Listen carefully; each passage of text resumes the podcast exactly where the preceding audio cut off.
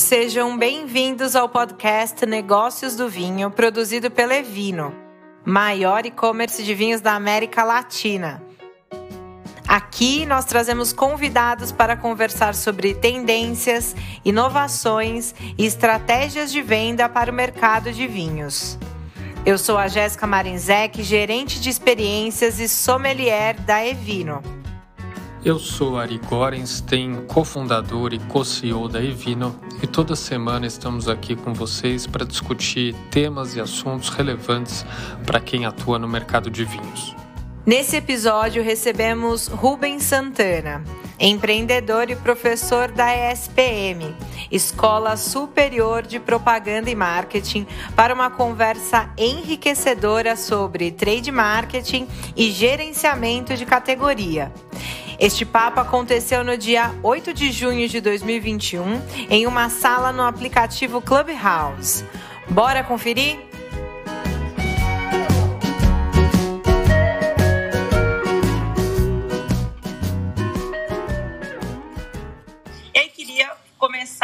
Pergunta básica: é, o que é trade marketing? É, bom, não é fácil responder a, a, pergunta da Jéssica, né? Porque o trade marketing ele é uma, uma disciplina dentro do marketing e é uma disciplina que envolve uma série de, de atividades, tá? Mas vamos, vamos entender assim, para que, que serve, né? Antes de entender o que, que é, vamos entender para que, que serve.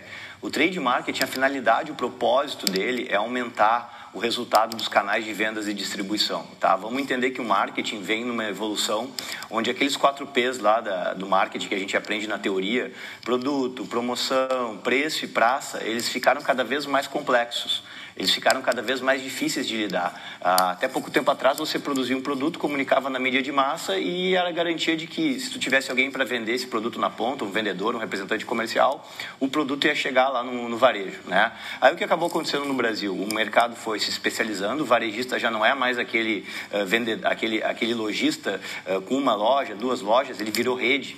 Né? E além disso, hoje a gente vê o varejo cada vez mais especializado, a gente vê que não tem mais fronteiras entre o que um tipo de varejista vende e o outro vende. A gente tem cada vez mais o varejo uh, multissegmentos, tá?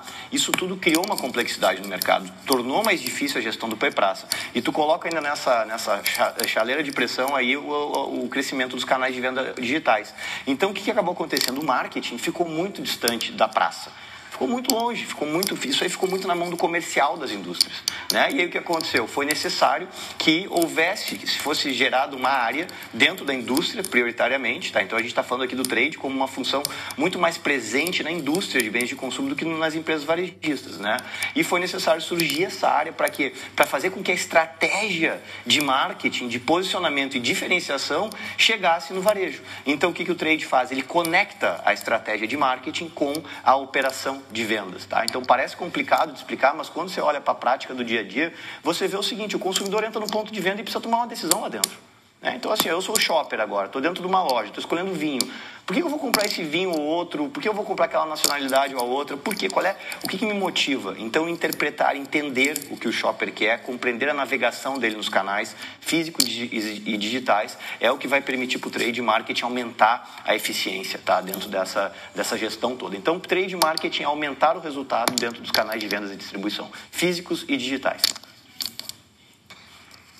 Boa, perfeito, perfeito. Uh, você fala muito, é, Rubens, nas suas lives, nos seus posts, sobre o, o trade marketing se, se, tornar estratégico, né? E, e, um pouquinho menos operacional. É claro que o operacional faz super parte. Como, como tornar, então, o trade marketing uma área estratégica dentro das empresas? Perfeito. Então, primeiro vamos entender por que, que o trade é tão operacional, né? Porque nas indústrias, tá? Nas indústrias, o que, que acaba acontecendo? Vamos pegar um fabricante de vinhos, né? Uh, que é do segmento aí que a gente está falando aqui. Uh, ele, ele distribui produto para o varejo e aí ele tem que botar um promotor para repor esse produto na prateleira. E aí esse promotor, eventualmente, ele também tem que fazer ações dentro do ponto de venda, de abordagem, apresentação. Pode ser alguém que está ali fazendo uma, uma ação de divulgação. Só que o que acaba acontecendo? A indústria faz isso, muitas vezes, sem uma estratégia. Ela faz isso porque o varejo obriga ela. Ela, o, o, varejo diz assim: se eu não vou te comprar se tu não colocar promotor, se tu não comprar espaço, eu não vou te dar uh, share na minha gôndola, se tu não entrar no meu encarte, eu não vou comprar o teu lançamento. Quer botar teu produto aqui, paga, entendeu? Então o varejo ele tem muito poder hoje sobre a indústria. Ele faz o que ele bem entende. Aí a indústria fica lá reagindo.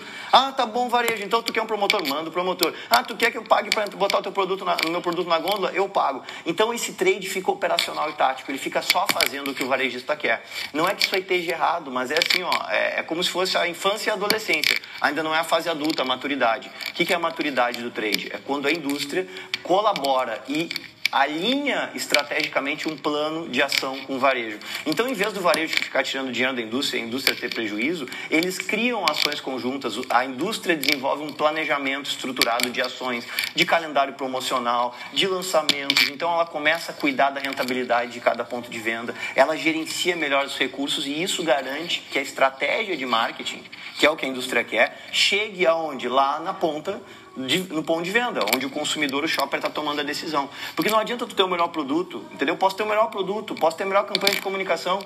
A pessoa entra dentro de uma prateleira no supermercado e vai se deparar com quantas mil opções, entendeu? E mesmo não há, não é bem assim para escolher, entendeu? Então a gente tem que entrar uh, com essa mensagem, essa abordagem mais estruturada. E aí o trade ele tem uma, uma, um conjunto de ferramentas, né, que vão desde a análise do shopper, a gente chama isso de shopper understanding. Por que, que eu escrevi um livro de neurociência, né, neuromarketing? Porque eu sou, eh, por natureza, uma pessoa que pesquisa o comportamento de compra do shopper, do consumidor. Quem é o shopper? É o consumidor que toma a decisão de compra no ponto de venda, né? Pode ou não ser o consumidor. Então a gente estuda esse comportamento, essa psicologia, os desejos, as necessidades, e a gente, a partir disso, estrutura estratégias né, eh, para atingir os resultados almejados. Então, basicamente, é isso. Aproveitar o gancho aí, né? É, você mencionou que esse amadurecimento se dá quando a indústria começa a pensar de maneira estratégica as ações no, no PDV e, e, começou, né? Vamos tomar de exemplo aqui o caso da indústria do vinho. E aí o vinho, acho que duas coisas. Primeiro, com uma indústria super fragmentada, né, com poucos players muito grandes ou que tem um share muito relevante ali da gôndola, diferente talvez de uma, do Unilever, uma Procter, uma Coca-Cola. É, dado isso, você entende que a indústria do vinho está mais distante deste amadurecimento de tratar de maneira estratégica o tema do trade marketing do que outras indústrias? E se sim, o que, que seria aí benchmark ou referência para a indústria do vinho poder começar a se espelhar? Perfeito, tua pergunta é muito bacana. Eu conheço vinho, tá? Porque o meu pai já teve vinícola no Rio Grande do Sul, tá? Já foi proprietário. Uh, ele tem uma posada em Bento Gonçalves, que é a Borgueto Santana, uma posada totalmente voltada ao segmento uh, de vinhos, tá? A esposa dele, ela é arquiteta, arquiteta de vinhos e eu trabalhei para o Ibravin, Instituto Brasileiro de Vinhos, há alguns anos, desenvolvendo estratégias para as indústrias nacionais, tá? Olha, então, gente, esse detalhe gente... eu não sabia, tá vendo a cirurgia? É. eu, eu, eu amo o mercado de vinho, tá? Então, assim, é, é um mercado muito fascinante. Mas o que, acontece? Uh, a gente fez uma pesquisa dentro lá do Ibravin, na verdade eu não participei dessa pesquisa, mas eu tive acesso a ela, e essa pesquisa ela mapeou tá? a distribuição nacional de vinhos. E o que, que, assim, resumindo, é uma pesquisa gigante, né? 300 páginas, mas assim, a síntese desse negócio, o que, que é? A, a, a, cadeia, ela é composta por atravessadores, que não agregam valor, tá? Então, você tem lá o produtor, né? O produtor... Uh, tentando diferenciar a oferta dele, né? E aí ele cria lá as estratégias de a, a, própria vinícola se torna um canal, né? De, de experiência de marca. Existe todo aquele trabalho de, de, de traduzir, né? O posicionamento na experiência dentro da vinícola. E quando vai para o mercado, entra na mão do, do distribuidor, né? Do representante que não está nem aí para o processo da estratégia da empresa. E como as empresas de, de vinho nacionais, elas tirando algumas exceções, elas são empresas familiares e elas têm pouco poder de barganha, o que, que o varejo fez? O varejo, né, ele, ele, ele, ele acaba uh, usando um poder uh, uh, soberano sobre elas. E para piorar a situação, o que, que o varejo se tornou? Né? Importador. Né? O próprio varejista hoje ele gerencia marcas, ele traz marcas importadas para. E ele posiciona essas marcas com a vantagem que ele tem, porque ele tem um canal direto de, de relacionamento com essas marcas, entendeu? Então, assim, é uma cadeia muito fragmentada, é uma cadeia que tem ainda uma necessidade no, vinho nacional, né, de apresentar diferenciação diferenciação do produto. As pessoas ainda têm um paradigma, né? E assim, é um vinho que tem qualidade, como qualquer outro. E isso acaba criando uma dificuldade de traduzir esse posicionamento no ponto de venda. Então, as, as vinícolas nacionais, de modo geral, elas têm muita dificuldade de chegar com a mensagem delas. E aí elas acabam uh, se perdendo na cadeia, né? Elas tentam vender direto, elas tiram o vendedor, o bom representante, põem um atacado, põem distribuidor. Quando vê, não tem assim, a, mensagem chega fragmentada e isso aí só dá força para o varejo, que acaba, né, uh, ele mesmo posicionando como ele bem entende. E o que falta, talvez, né, isso era um trabalho que eu fazia no Ibravim, é gerar cultura, né, gerar educação. É a gôndola de vinho ser uh, um menu. Né? Eu, no supermercado que eu vou comprar vinho, até hoje, eu não, quando eu vou comprar no supermercado, eu fico perdido. Né? Então, falta informação, falta apresentação dos diferenciais dos produtos, falta segmentar nacional, importado, denominação de origem. Existem vários atributos né, que são mal trabalhados. Então, tu pega uma cadeia fragmentada, empresas com pouco poder de barganha, o varejo alto poder, tá? E uma informação que não chega no ponto de venda, tu tem o cenário do caos. E aí o que acaba acontecendo? Pô, eu sou varejista, vou importar algumas marcas e vou trabalhar com elas. Direto lá com a importadora, né? Com a, me torno um distribuidor, né? Então, assim, o varejo acaba virando ele mesmo a indústria, às vezes, né? Porque ele, a indústria vende exclusivamente para ele através de um distribuidor. E aí ele organiza essa cadeia e ganha dinheiro em cima. É, não, de fato, é muito complexo. E aí, quando a gente olha para execução é, do trade no varejo, quais quando a gente fala dessa execução, quais são esses pilares é, de uma boa execução do trade no varejo? Muito boa pergunta. É, o, o marketing tem quatro P's, o trade tem cinco.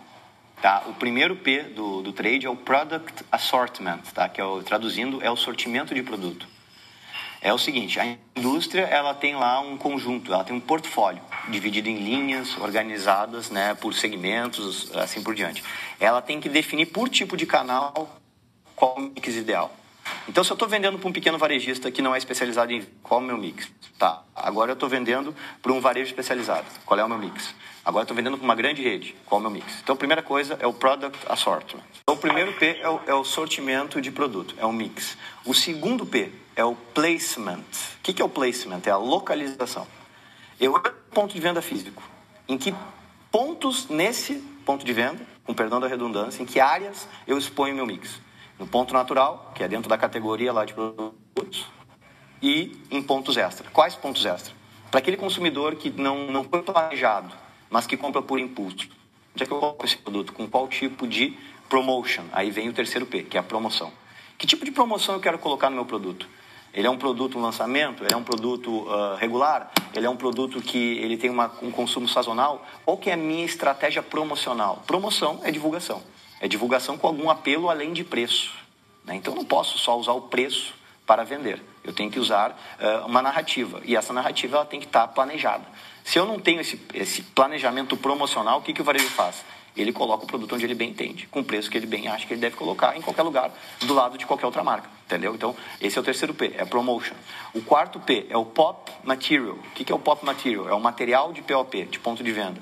São os displays, expositores, é o display que vai colocar o produto num ponto extra, é, é, a sinalização na régua de gôndola que vai explicar o atributo do produto, é todo o merchandising em termos de peças e materiais. Então esse é o pop material.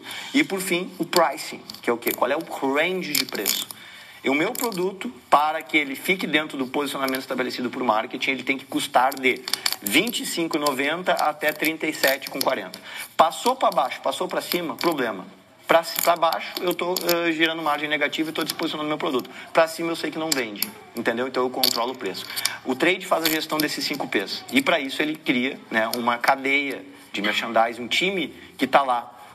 O, o, cara que vai no ponto de venda da Coca-Cola, tá? ou da Unilever, ou da Nestlé, ou da Procter, ou da Johnson, ele não vai lá só para fazer uma colocação de produto na prateleira, ele vai para pesquisar, ele vai para interagir com o varejo, ele vai para agregar valor, entendeu? Então, essa é a diferença. Ele gerencia esses cinco P's pela indústria. Pensa que a indústria ela tem distribuição nacional, são centenas, imagina quantos pontos de venda a Coca-Cola não cobre. Agora, se tu pegar teu carro e for em, em 10 lojas de conveniência, 5 supermercados, 10 barzinhos e 5 restaurantes, tu vai ver que em todos esses canais de venda a Coca-Cola está com uma mensagem. Você acha realmente que quem fez isso foi o varejista, o lojista, o dono do restaurante, o dono do mercado? Não. Foi alguém da Coca-Cola, que além de ser um cara que ativo e vende, é também um pesquisador.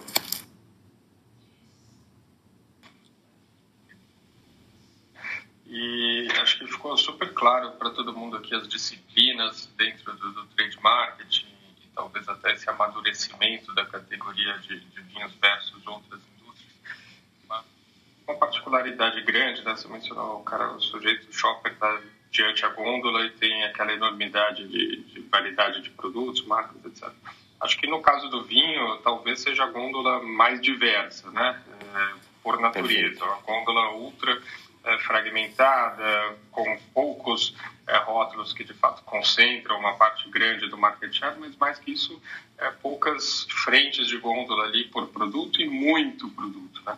Dada essa diversidade de produtos e, e que o shopper se depara no, no PDV, principalmente no autosserviço, é, qual que você entende que tem que ser a diferença de abordagem com relação às ferramentas de trade marketing quando a gente está falando de vinho versus é, quando a gente está falando com outras categorias de higiene, beleza, limpeza, bazar, o que quer que seja, onde você tem uma diversidade muito menor de marcas. Perfeito, a tua pergunta é muito boa. É, realmente, é, primeiro a gente tem que uh, entender, dentro deste ponto de venda específico que a gente está conversando, vamos supor que a gente tá, esteja falando de um supermercado, ok? Qual é o papel que a gente quer dar para essa categoria de produtos. Né? Quando eu falo de papel de categoria, isso é um conceito que a gente usa em trade, no gerenciamento por categorias, significa o seguinte: eu, varejista, vamos supor um supermercado, tá? Eu quero que essa categoria leve o meu consumidor para dentro da loja, ou seja, que esteja na rotina de compras dele eu quero ser competitivo nessa categoria. Essa é uma decisão estratégica do varejo. Essa decisão para uma loja especializada já foi tomada. Quer dizer, eu sou uma loja especializada de vinhos, é, né, ou um empório, ou um canal especializado. Eu já tenho dentro da minha premissa que eu preciso saber vender bem vinho. E para vender bem vinho, eu tenho que trabalhar mix, sortimento e comunicação. Né? É, é básico. Agora, no caso do supermercado, né, que, que seria o canal onde, digamos, a gente poderia ter uma democratização do vinho, né? Tanto do vinho uh, de entrada, o vinho básico, quanto o vinho sofisticado. Né? Por que não vender um vinho de 700, 800, 1.500 reais dentro do supermercado? É porque ele não sabe apresentar, ele não sabe divulgar, ele não sabe envolver o shopper. Então, para que a gente defina um conjunto de estratégias, que é como a gente vai chegar, a gente tem que saber onde é que a gente quer chegar. A primeira coisa que a gente tem que definir é o papel que essa categoria tem para o varejista. O varejista quer que ela seja uma categoria de produto que realmente ele agrega valor ao shopper através dela, ou seja, uma categoria destino ou rotina.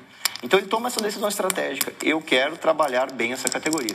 Aí o que ele vai fazer? Ele vai começar a usar o ponto de venda dele como uma mídia para essa categoria. A primeira coisa que ele tem que fazer é o mix, revisar o mix, olhar se está bem segmentado então, uma coisa é o mix de produto que eu tenho cadastrado. Ok, esse mix está equilibrado para o meu objetivo. Eu estou atendendo diferentes segmentos. Eu estou atendendo aquele cara que está iniciando no vinho, aquele cara que quer pagar pouco. Assim, que é o perfil que vem na minha loja. Qual é o perfil de consumidor? Começa a fazer um estudo do perfil de consumidor que tu tem e o potencial que esse cara tem de compra. Né? Se eu estou falando da Rede Zafra aqui do Rio Grande do Sul, eu sei que a Rede Zafra tem um, um shopper, né? um consumidor com alto poder de compra. Então, é diferente de eu fazer um trabalho, por exemplo, no Carrefour. Né? É, então, a gente tem que começar olhando para esse consumidor que está dentro da loja e entender como é que está hoje meu mix, se esse mix está atendendo essas variações, essas possibilidades de consumidores que eu tenho, tá? e se eu estou sabendo apresentar esse mix. Porque eu posso ter o melhor mix.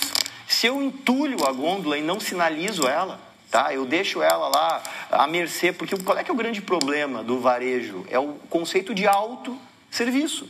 Autosserviço significa se servir sozinho.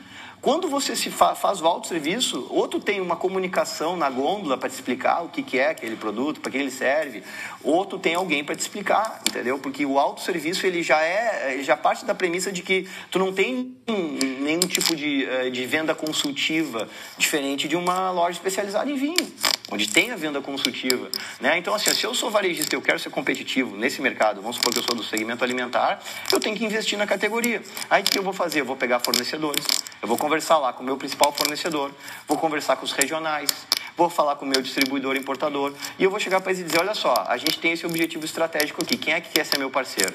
Eu tenho essas ações.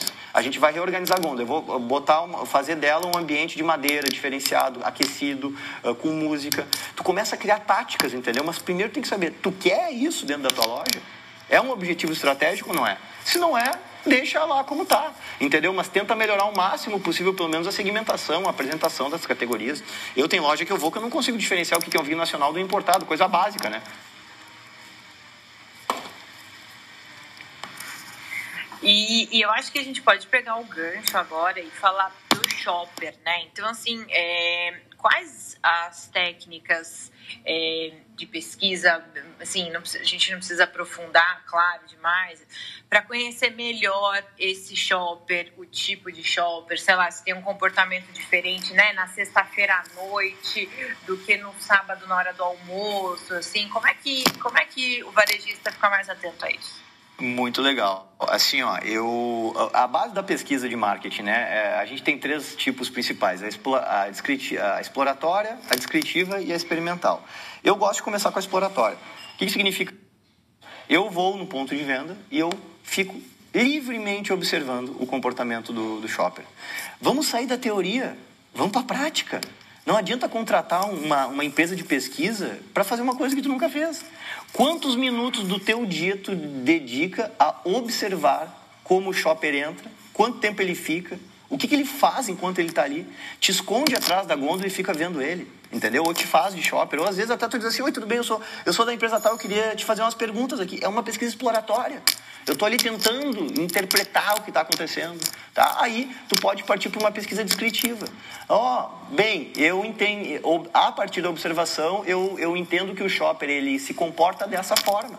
E a gente tem essas oportunidades aqui, eu estou descrevendo ali aquele processo dele. E depois eu posso fazer uma pesquisa experimental. Bom, a partir do que eu explorei, do que eu observei, eu agora eu vou testar hipóteses. Eu vou, por exemplo, colocar junto com a categoria de macarrão, a categoria de molho, vou botar um vinho tal, vou botar um ponto extra na, na, na categoria de no espaço de, de, eh, de carnes, entendeu? E assim por diante. Aí eu vou testando.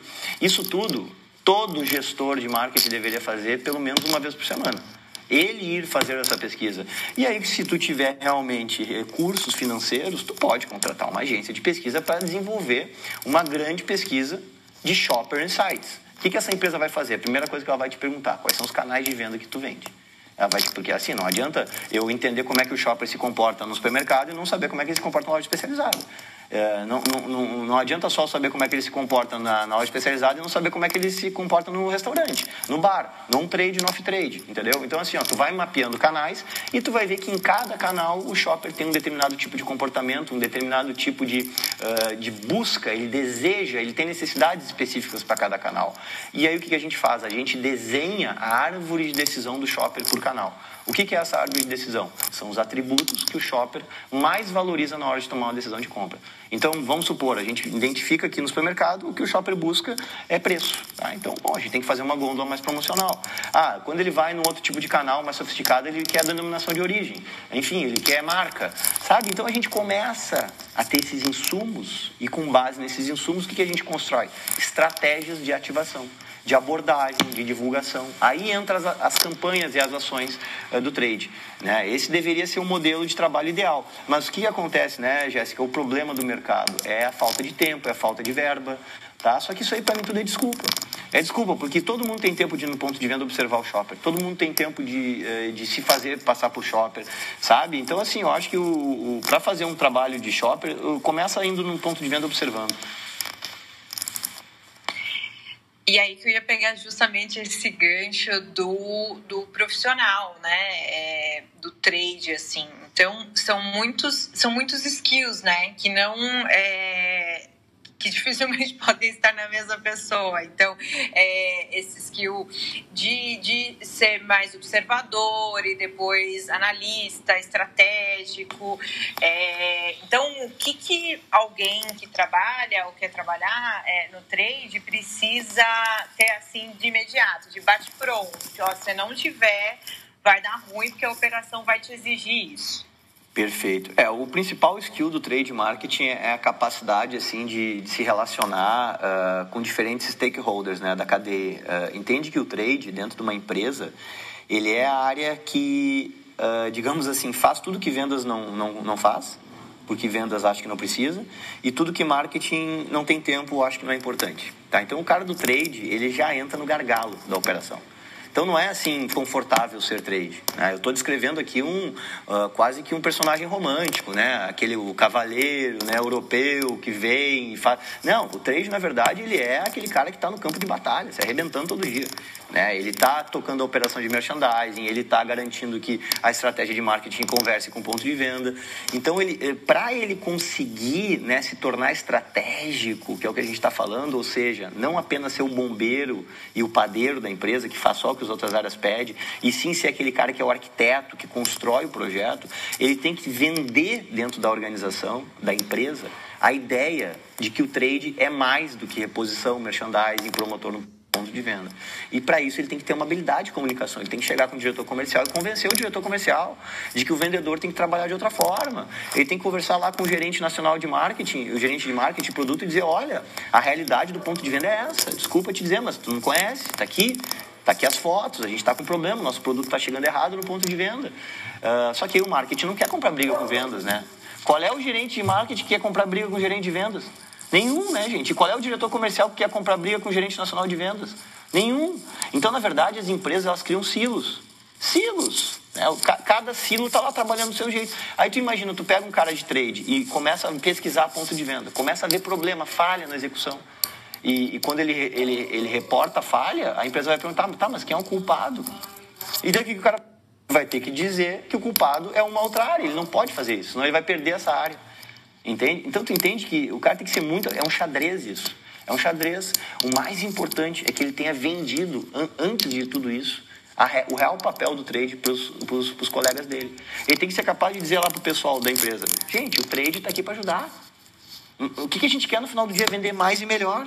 Aqui nós estamos falando, não importa de quem é o erro. Vamos trabalhar para construir junto uma melhoria. Entendeu? Então tu entende que para isso tem que ter um nível de maturidade, de uh, são, são soft skills que o gestor tem que ter, tá? Mas assim, ó, na boa, a maioria das empresas o trade ainda é o bombeiro e o padeiro. Rapidinho, você mencionou todas, o, o, todas, as disciplinas e práticas aí do trade, até como que o trade tem que atuar na, nas interfaces dentro das empresas mas a gente nota que algumas empresas terceirizam uma parte do, do trade, né, na maior parte dos casos. É, diz para a gente assim, o que se costuma terceirizar, o que se costuma deixar dentro de casa, na sua opinião, como fazer essa avaliação também do grau é, de necessidade que a companhia tem para tomar essas decisões de é, fazer dentro de casa ou contratar um parceiro para fazer mais voltado à execução mesmo, não à, pesquisa, né? É, mas mais no dia a dia mesmo do trademark. Que legal. Bom, eu pensava que, que o negócio de Vino era, era vinho, mas eu já vi que vocês entendem pra caramba de trade, né? Porque pelas perguntas vocês estão me fazendo alto nível. Obrigado aí pela pergunta, Ari, muito legal. É, gente, é o seguinte, o, o trade marketing, ele, uh, ele pode ser uma área terceirizada uh, no que diz respeito à, à operação. O que, que, significa isso? É, eu tenho, uh, vamos supor, eu sou uma indústria, tá? Eu, eu distribuo o meu produto nacionalmente. Como é que eu chego naquele ponto de venda lá? Onde meu, vamos pensar na gôndola, tá lá o produto na prateleira, o vinho tá lá na prateleira. Como é que esse produto foi chegar lá? Eu posso chegar de três formas, tá? Eu posso chegar através do que a gente chama de key account, ou seja, é uma conta que eu, indústria, atendo direto.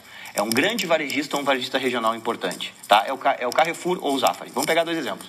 Então, o, o, Zafari quer que a indústria atenda ele direto. Não quer saber. Vem aqui manda o teu, teu, teu diretor falar comigo. E o Carrefour também, nacional. Então, não quer saber de, de atravessador. Tá? Existe outra forma de chegar nesse ponto de venda. É através de um atacadista e de um distribuidor. Então, é aquele, aquele atravessador. Não é um atravessador, porque às vezes é, é, é um termo que não agrega valor, né? Mas é aquele, é aquele elemento da cadeia que compra de ti o teu produto e fraciona essa distribuição. Tá? Então ele compra grandes volumes, o distribuidor é atacado, e ele tem um time de vendas que pode ser vendedor próprio, contratado ou representante comercial que leva lá o produto na, no supermercado, pequenininho, na vendinha, no, no restaurante, tem distribuidor especializado em food service e assim por diante. Tá? Então é outro jeito de chegar. E tem uma terceira via, que é quando a indústria tem uma alta capilaridade da estrutura comercial dela tem muitos representantes no campo ou vendedores. Pega, por exemplo, a Grendene, calçadista, que eu já trabalhei bastante aqui do, de Farroupilha. A Grendene tem, tem dezenas de representantes comerciais, representações comerciais, tá? Eh, que são empresas que ela contratou para fazer a venda do produto dela, e cada representação comercial tem dezenas e centenas de vendedores e prepostos. Tá? Então, eles são os, os caras que tiram o pedido lá na ponta. Eles não distribuem, eles tiram o pedido. Tá? Então, assim, ó, dependendo de como a indústria chega no mercado, ela tem que ter uma estratégia de apoio a essa comercialização. Aí vem o time de promoção. Quando a gente está falando de um ponto de venda tá, que é atendido pelo representante, pelo vendedor, pelo atacado e pelo distribuidor, a margem da indústria é muito pequena. Então a indústria não tem grana, na prática, para colocar um promotor lá, próprio contratado. Então o que a indústria faz? Ela vai atrás de uma empresa de mão de obra certo? Que tem, eventualmente, até um promotor compartilhado. Aí, quando vê tá lá o promotor, o João Antônio promotor, ele tá lá com a camiseta da, da, da agência que ele, para qual ele trabalha, que ele é empregado da agência, tá? E ele está fazendo o abastecimento e reposição do produto da indústria e de mais outras 10. O nível de serviço desse cara é baixo para aquela indústria, não que seja ruim. Ele só não pode fazer abordagem de vendas, ele, uma, ele é um braço, entendeu? E não tem como fazer muito mais que isso. Agora, quando eu pego pontos de venda uh, uh, de onde eu tenho um alto uh, ticket, onde eu tenho atendo direto, eu vou ter a minha equipe de merchandising, eu vou ter o meu funcionário. Então a gente vê que em algumas indústrias elas têm equipes próprias para atender pontos de vendas onde ela atende diretamente, sem distribuidor, sem atacadista no meio e sem representante, onde ela atende com a sua força de vendas. E aí esse custo se justifica ou porque é um ponto de venda estratégico. Cara, eu tenho que estar bem naquela loja lá porque ela é formador de opinião, não importa porque ela compra 5 uh, litros por ano, mas são meus 5 litros do meu produto premium. Mete um cara lá, um sommelier, sabe? Vou pagar a conta, entendeu? Mas é estratégico. Entende? Então, assim, ó, e, e, e, tem situações em que a indústria tem um modelo híbrido. Ela tem a equipe própria para atender os pontos de venda-chave, né? E são promotores contratados. E ela tem para atender os outros pontos de venda uma agência que presta serviço para ela, que pode ter promotor exclusivo ou compartilhado. Entendeu? Mas o que, que define isso? É a tua estratégia de canais. Se a indústria não tem essa estratégia de canais, ou seja, entende o papel de cada canal e de cada PDV dentro desse canal, né, ela não consegue construir essa distribuição dos recursos promocionais. Por isso que o trade é estratégico quando ele faz esse estudo. Só que na prática, ali, o que é a realidade do mercado? Na boa parte das empresas. O, o trade só fica lá dando o promotor depois que o vendedor negociou. O, ve o vendedor da indústria, e eu não estou aqui para falar mal do vendedor, tá? hoje inclusive vou dar um workshop para centenas de vendedores. O vendedor da indústria ele tem que entender que o promotor é um recurso que pode ou não estar tá sendo bem alocado, que pode ou não estar tá gerando resultado, só que ele às vezes atrela a colocação do, uh, do pedido à colocação do promotor. E não pode ser assim, tem que ter uma, uma estratégia por trás, entendeu? Aí tu imagina o que não dá de briga dentro das empresas por causa de tudo isso, né, cara? Muito, muito bom, cara. Muito legal esse papo. E aí, eu queria puxar, é, na verdade, agora um outro tema que é o digital, né? A transformação digital do trade e, uh, se a gente também já puder falar, da, da influência da pandemia nisso. Então, a gente vê ali no PDV, né? Então, algumas ações digitais e a gente por exemplo, no vinho, tem algumas ações como sommelier digital, que o cliente vai lá, de, é, é, toca na tela, escolhe um vinho, faz uma harmonização e tudo mais, mas a gente também está numa pandemia, né? Então, essa, essa coisa do todos irem lá tocar na mesma na tela fica quase é, impossível, assim. Quais essas transformações digitais do trade e como a pandemia influenciou as ações no, no ponto de venda? Muito legal. Bom, assim, a gente viu uh, acontecer uh, nesses últimos 18 meses o que iria levar 5, 6, 10 anos, né? Então isso aí é um fato. Eu, eu vi esse futuro, tá? Porque eu fui para a China antes de estourar a pandemia, em 2019, eu fiz uma imersão lá e eu, eu estudei exatamente esse varejo digital. Né? Tanto é que eu escrevi meu terceiro livro baseado nessa pesquisa na China e no Vale do Silício que eu fui antes. Uh, bem, é, o que, que aconteceu? A pandemia, ela, ela para o vinho foi excelente, né? porque as pessoas ficaram mais em casa, elas agora, além de estarem mais estressadas, elas querem valorizar micromomentos. Né? Então, imagina, os restaurantes aí muitos fechados e tudo mais, uh, isso trouxe muito para dentro essa, essas ocasiões de consumo. Né? E aí, obviamente, uh, houve uma maior navegação do shopper dentro dos canais digitais E esse shopper, ele foi para o canal digital num primeiro momento de susto, né? Tipo, puxa, uh, porra, eu tô com medo de ir na loja. Eu me lembro aqui quando a gente, a primeira vez que comprou num, num, num aplicativo, é porque eu tinha literalmente medo de ir no supermercado. Então, é, é, era aquele pavor, aquele susto. E eu, eu me lembro de, uh, eu estava comprando carne para o churrasco, né? E aí a gente, o, o, o rapaz lá do aplicativo, gentilmente, nos mandou uma foto, se era aquela costela que a gente queria de porco, não sei mais o que. Sabe, um troço meio... Nunca teria feito isso, né? Um troço antinatural. Então, a gente foi levado de forma antinatural natural. Tá? Uh, havia, obviamente, as pessoas que já navegavam, já compravam online. Uh, e essas pessoas compravam online por quê? Pela conveniência, pela praticidade, pela oportunidade né? Quer dizer, para vinhos é uma compra super interessante, porque tu tem promoções e condições e, e, combos fantásticos, né? Só que tu tem que ser aquele cara que está ali atrás daquilo, né? Então, uh, você tem que entender que já havia gente no online, que já era nativo ou, ou já era familiarizado, e esses aí, para eles, foi basicamente continuar o que eles já faziam, né? Não teve, assim, uma grande descoberta.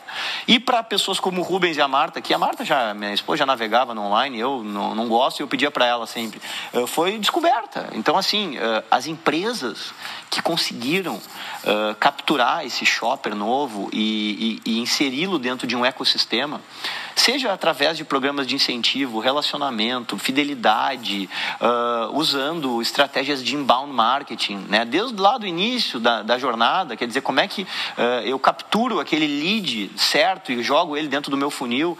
Então isso aí explodiu, né? explodiu. Uh, e aí o varejista se tornou cada vez mais online. E o desafio do varejo qual é? É o desafio da última milha, né? o last mile delivery que a gente fala. Tá bom, comprei. como é que chega? Em quanto tempo? demora quanto tempo? Tempo. E aí o que, que surge? Né? Surgem os, uh, os aplicativos, os agregadores digitais para cobrir esse gargalo. Né? E a gente começa a ver cada vez aplicativos mais especializados, que fazem a logística cada vez mais pontual. Uh, e, e, tu começa a, a, entender que surge um, um, tipo de canal novo, que são esses agregadores digitais. E para uh, complicar mais ainda, os marketplaces né? se tornam cada vez mais poderosos, porque eu, no caso, um varejista, que não posso mais vender porque a minha loja fechou, o meu shopper não quer mais estar aqui porque ele tem medo de ser contaminado pelo vírus, tá? O que, que eu vou fazer? Eu sou obrigado, eu não tenho tecnologia para ter um, um, site, sabe? Eu não, não sei nem por onde começar. Mas eu vi a propaganda lá do Magazine Luiza que agora eles estão com uma plataforma. E eu vou lá e subo minha loja lá em cima. E aí o marketplace começa a bombar. Foram mais de 100 mil lojas online que surgiram. Entendeu? Então, assim, ó, hoje a indústria ela tem que olhar para isso aí e enxergar dividido em três mundos. O primeiro mundo é o e-commerce, tá? É o varejista tradicional que abriu um canal digital, tá? Que, que, que abriu o, o, varejo digital, é o, é o e-commerce, tá? Mas esse cara a gente chama de brick and click. Por que brick and click? Tijolo e clique. Ele era varejista tradicional e ele começou a navegar no digital. Tijolo e clique, é o brick and click, tá? É aquele varejista que abriu o, o e-commerce. Aí tem aquele outro tipo de varejista que é o pure player, o, o jogador puro. É o que? Amazon ou Alibaba. São os caras que nasceram no digital. Tá? Eles, eh, Mercado Livre, esses caras sabem tudo digital. E eles começam a abrir operações físicas para completar a cadeia deles. E tem o terceiro grupo, né, que as indústrias têm que olhar como canal, que são os aplicativos agregadores digitais, que são essas empresas, né, esses, uh, sei lá como é que a gente descreve essa, esse tipo de negócio, é um Rappi, é um iFood, um Uber Eats, um Corner Shop, tá, que conecta, né, pequenos vendedores com compradores e faz a logística. Né? Então, assim, a complexidade ela está muito grande e a gente precisa entender o papel de cada canal dentro da estratégia e ter um, uma estratégia para esses canais. Né? E aí surge o Digital Trade Marketing. O que, que é o Digital Trade Marketing? Era o que já era ruim, que ficou ainda pior, entendeu? O trade tradicional agora é digital também, sabe? Que inferno, né? É difícil, mas é a vida. Vou tomar um vinho. Jéssica, posso fazer uma pergunta? É claro, Diego, bora. Pronto, bem, bem, bom dia aí, pessoal. Oi, Diego. Ari, Luísa, Jéssica, Rubens. Primeiro, bom Rubens, dia, sou, sou fã da Borgueta lá, não sabia que é do teu pai, que legal. Boa, legal, meu. E, cara, pegando esse gancho aí que você está falando do, dos aplicativos, queria entender qual que é a tua visão. Claramente, né, os, os grandes aplicativos, Rappi, iFood, Uber Eats, eles foram para cima da indústria, né? E a indústria, uh, muito da alimentícia, mas não só, começou a investir em marketing pesado, começou a entender né, que esse canal estava convertendo bem e direcionando uma parte do investimento de trade marketing para lá. Como que tu vê esse movimento? Como que tu vê isso? Tu acha que é algo que vem para ficar? Quais os desdobramentos que tu vê disso? Então, é, é, primeiro a indústria ela tem que definir uh, qual que é o objetivo dela dentro desse aplicativo. Né? Ela quer criar dentro desse aplicativo um canal direto com o consumidor ou ela quer ajudar uh, os varejistas que lá estão a ter um melhor desempenho. Né? Porque eu posso, através da minha estratégia de trade da indústria, pegar todos os restaurantes e desenvolver um projeto de ativação com eles em algum aplicativo chave da minha região. Ah, eu crio uma verba para isso, crio uma campanha. Ou eu posso fazer algo diferente. Não, eu vou criar agora uma franquia online dentro desses aplicativos. Eu vou criar minha loja dentro desse aplicativo e vou tratar de, de desenvolver uma, uma, uma, cadeia de logística que permite, permita abastecer.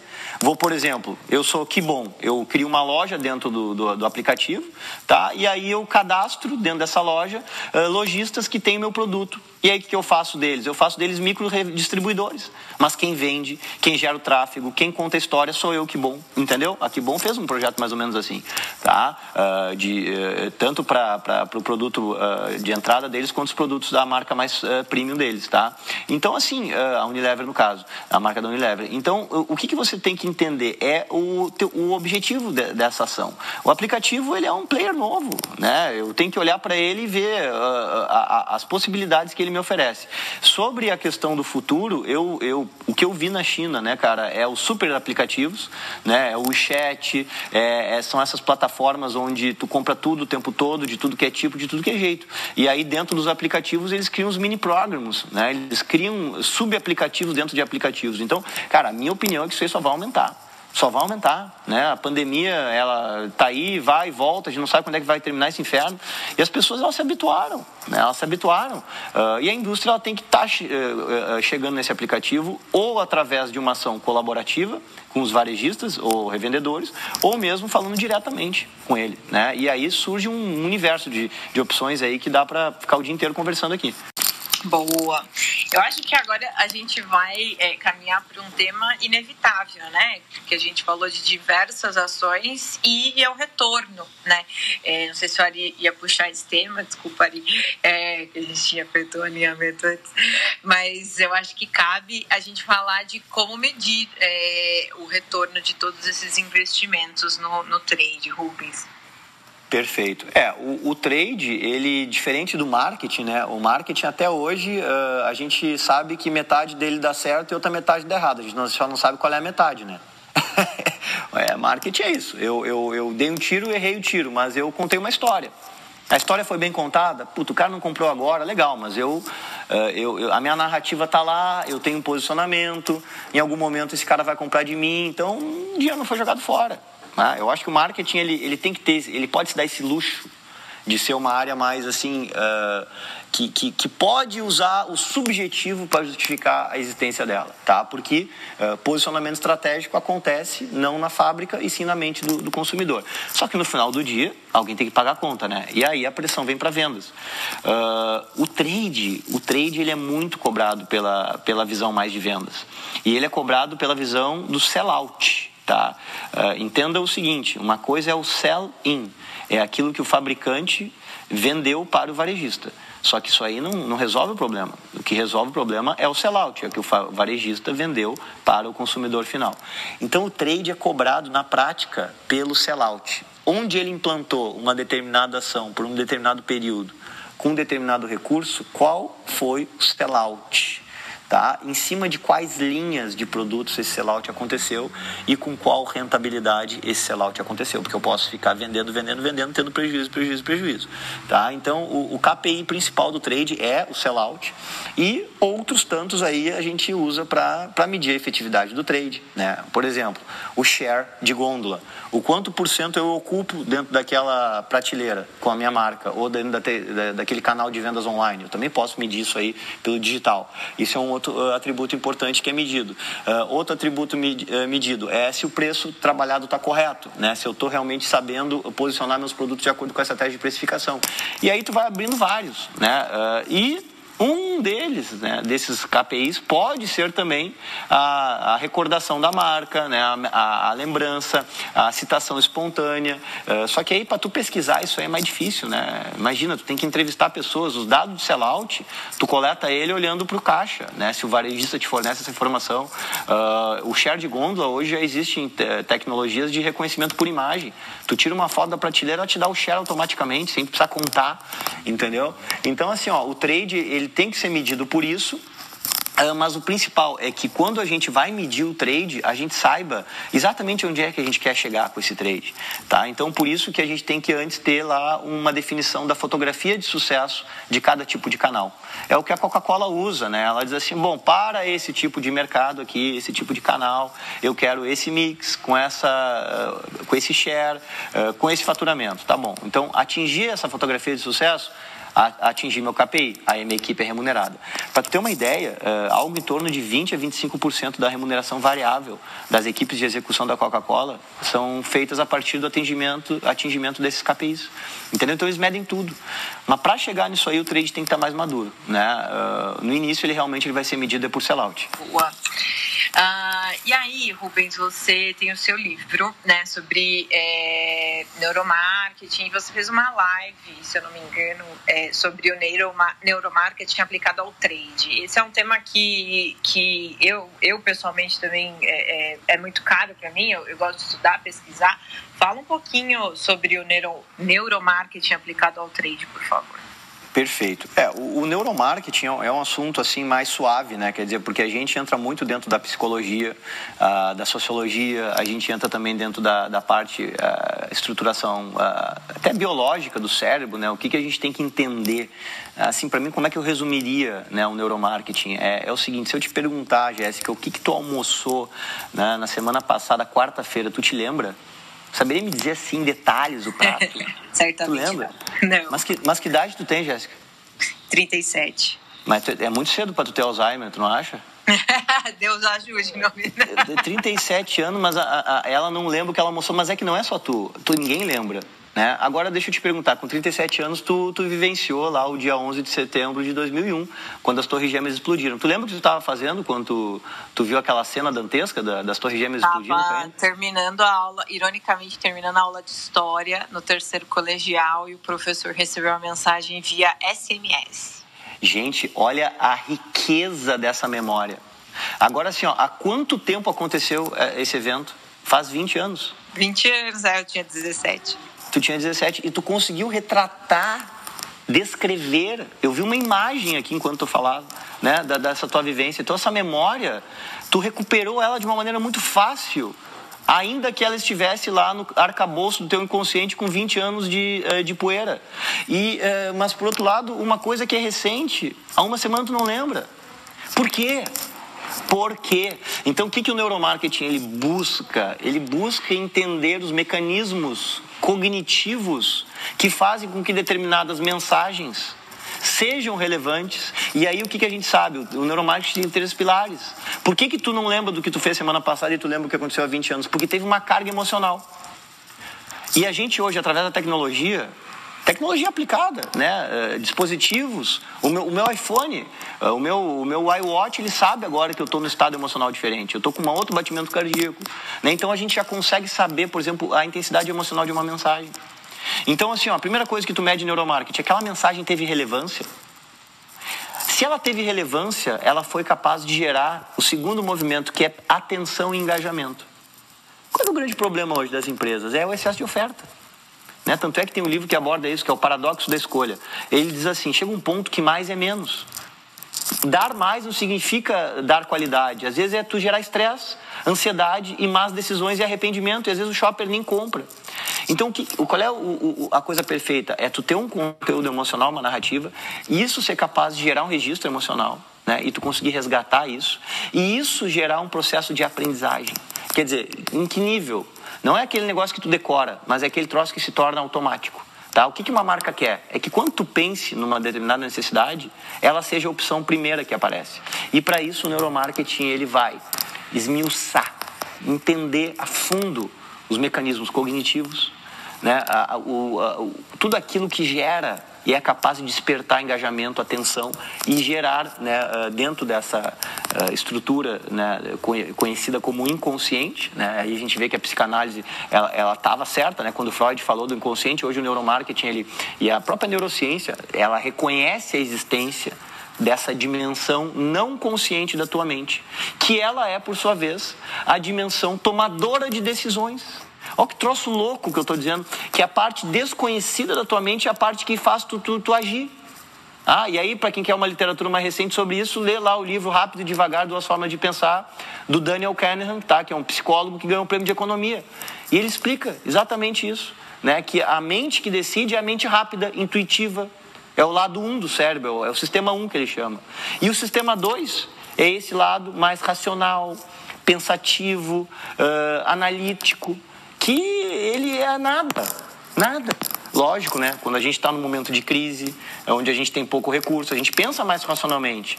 Mas na maioria das nossas decisões, o que nos move é o hábito, é, é o processo inconsciente, é a busca por prazer, né? é a realização do desejo, é a rotina. Tá? Então, assim, o neuromarketing ele estuda isso e ele constrói a partir disso, ele, ele, ele casa, ele dá a mão para o shopper marketing. Entendeu? O neuromarketing não existe para estar dentro de uma caixinha lá teórica dentro de uma empresa. Ele amarra, ele pega a mão do shopper marketing dentro da indústria e aí ele, e do varejo e ele constrói a partir disso as experiências. É. Quando tu entra no carro da Volvo, o som que tem ali, o cheiro que tem ali, a textura que tem ali, o sinal que aparece, tudo aquilo é construído por engenheiros de olfato, engenheiros táteis, engenheiros de experiência, entendeu? Só que assim, né? É, tudo isso exige investimento. Mas nada do que eu falei é inviável para o pequeno empreendedor. Eu uso neuromarketing em tudo que eu faço. Eu, a minha academia, a Academia Rubem Santana, não é uma academia de ensino, é uma academia de heróis. Eu criei uma narrativa. Todo mundo que entra na academia recebe um símbolo de poder, entendeu? Então, assim, isso tudo vai aguçando o desejo das pessoas. Então, o que é neuromarketing no final do dia? É contar uma história que gera engajamento. Tá?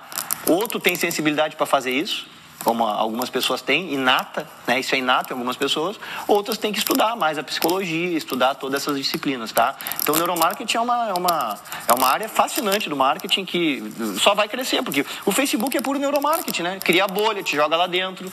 É, é, todo o algoritmo é uma inteligência artificial de neuromarketing. É isso que as pessoas não percebem quando elas estão lá pendurada na rede social o dia inteiro, não sabem por quê. Gente, sensacional. É... Eu acho que eu, eu, terminei minhas perguntas, não sei se o Ari tem mais alguma coisa, mas eu estou muito feliz com essa conversa, conversa de alto nível, assim. É... Quem ainda não segue o Rubens nas redes sociais, então faça esse favor a, a, você mesmo, acompanhe o trabalho dele. Ele é muito ativo, né, Rubens? Então sempre tem curso, sempre tem alguma live, sempre tem o compartilhamento de algum conteúdo muito, muito, muito relevante. É, eu estou feliz não só porque a gente trouxe esse tema, que é um tema que eu, é, é, é muito caro para mim, mas também porque a gente conseguiu trazê-lo para esse bate-papo enriquecedor. Eu quero agradecer agradecer de verdade. Pô, foi um prazer para mim, Jéssica. Foi muito bom. Vocês foram assim muito, muito hábeis nas perguntas e, e, me permitiram discorrer sobre um tema que eu amo. Então, muito obrigado a ti, ao Ari, a Luísa e todo mundo que me proporcionou essa oportunidade, ao Diego também. É, do nosso lado aqui, muito obrigado, Rubens. Como a Jéssica falou, acho que uma aula, é, muito conhecimento, é muito intenso aí ao longo dessa quase hora aí que a gente teve é, falando, mas fica muito claro aí que existe uma lição de casa aí para todo empreendedor, para toda indústria, para profissionalizar mais o, o trabalho de trade marketing acho que tem um universo aí de, de investigação. Hoje à tarde eu já vou para o supermercado ficar ali assim. Legal. sensacional, sensacional. A Luísa, a Luísa já faz isso. Ela manda, ela manda assim, ontem eu dei um pulo no mercado, fiquei olhando. É, muito bom, muito Diversão bom. de gente é, grande. Exato. Eu sou, assim, uma grande entusiasta, não só é, dentro dessa função aqui na Evino, mas eu sou uma grande entusiasta em ser surpreendida né, por marcas, em ser, é, é, é, de alguma forma, eles me trazerem novidades, eles me trazerem algo que eu não havia pensado e eu tento colocar isso no meu trabalho.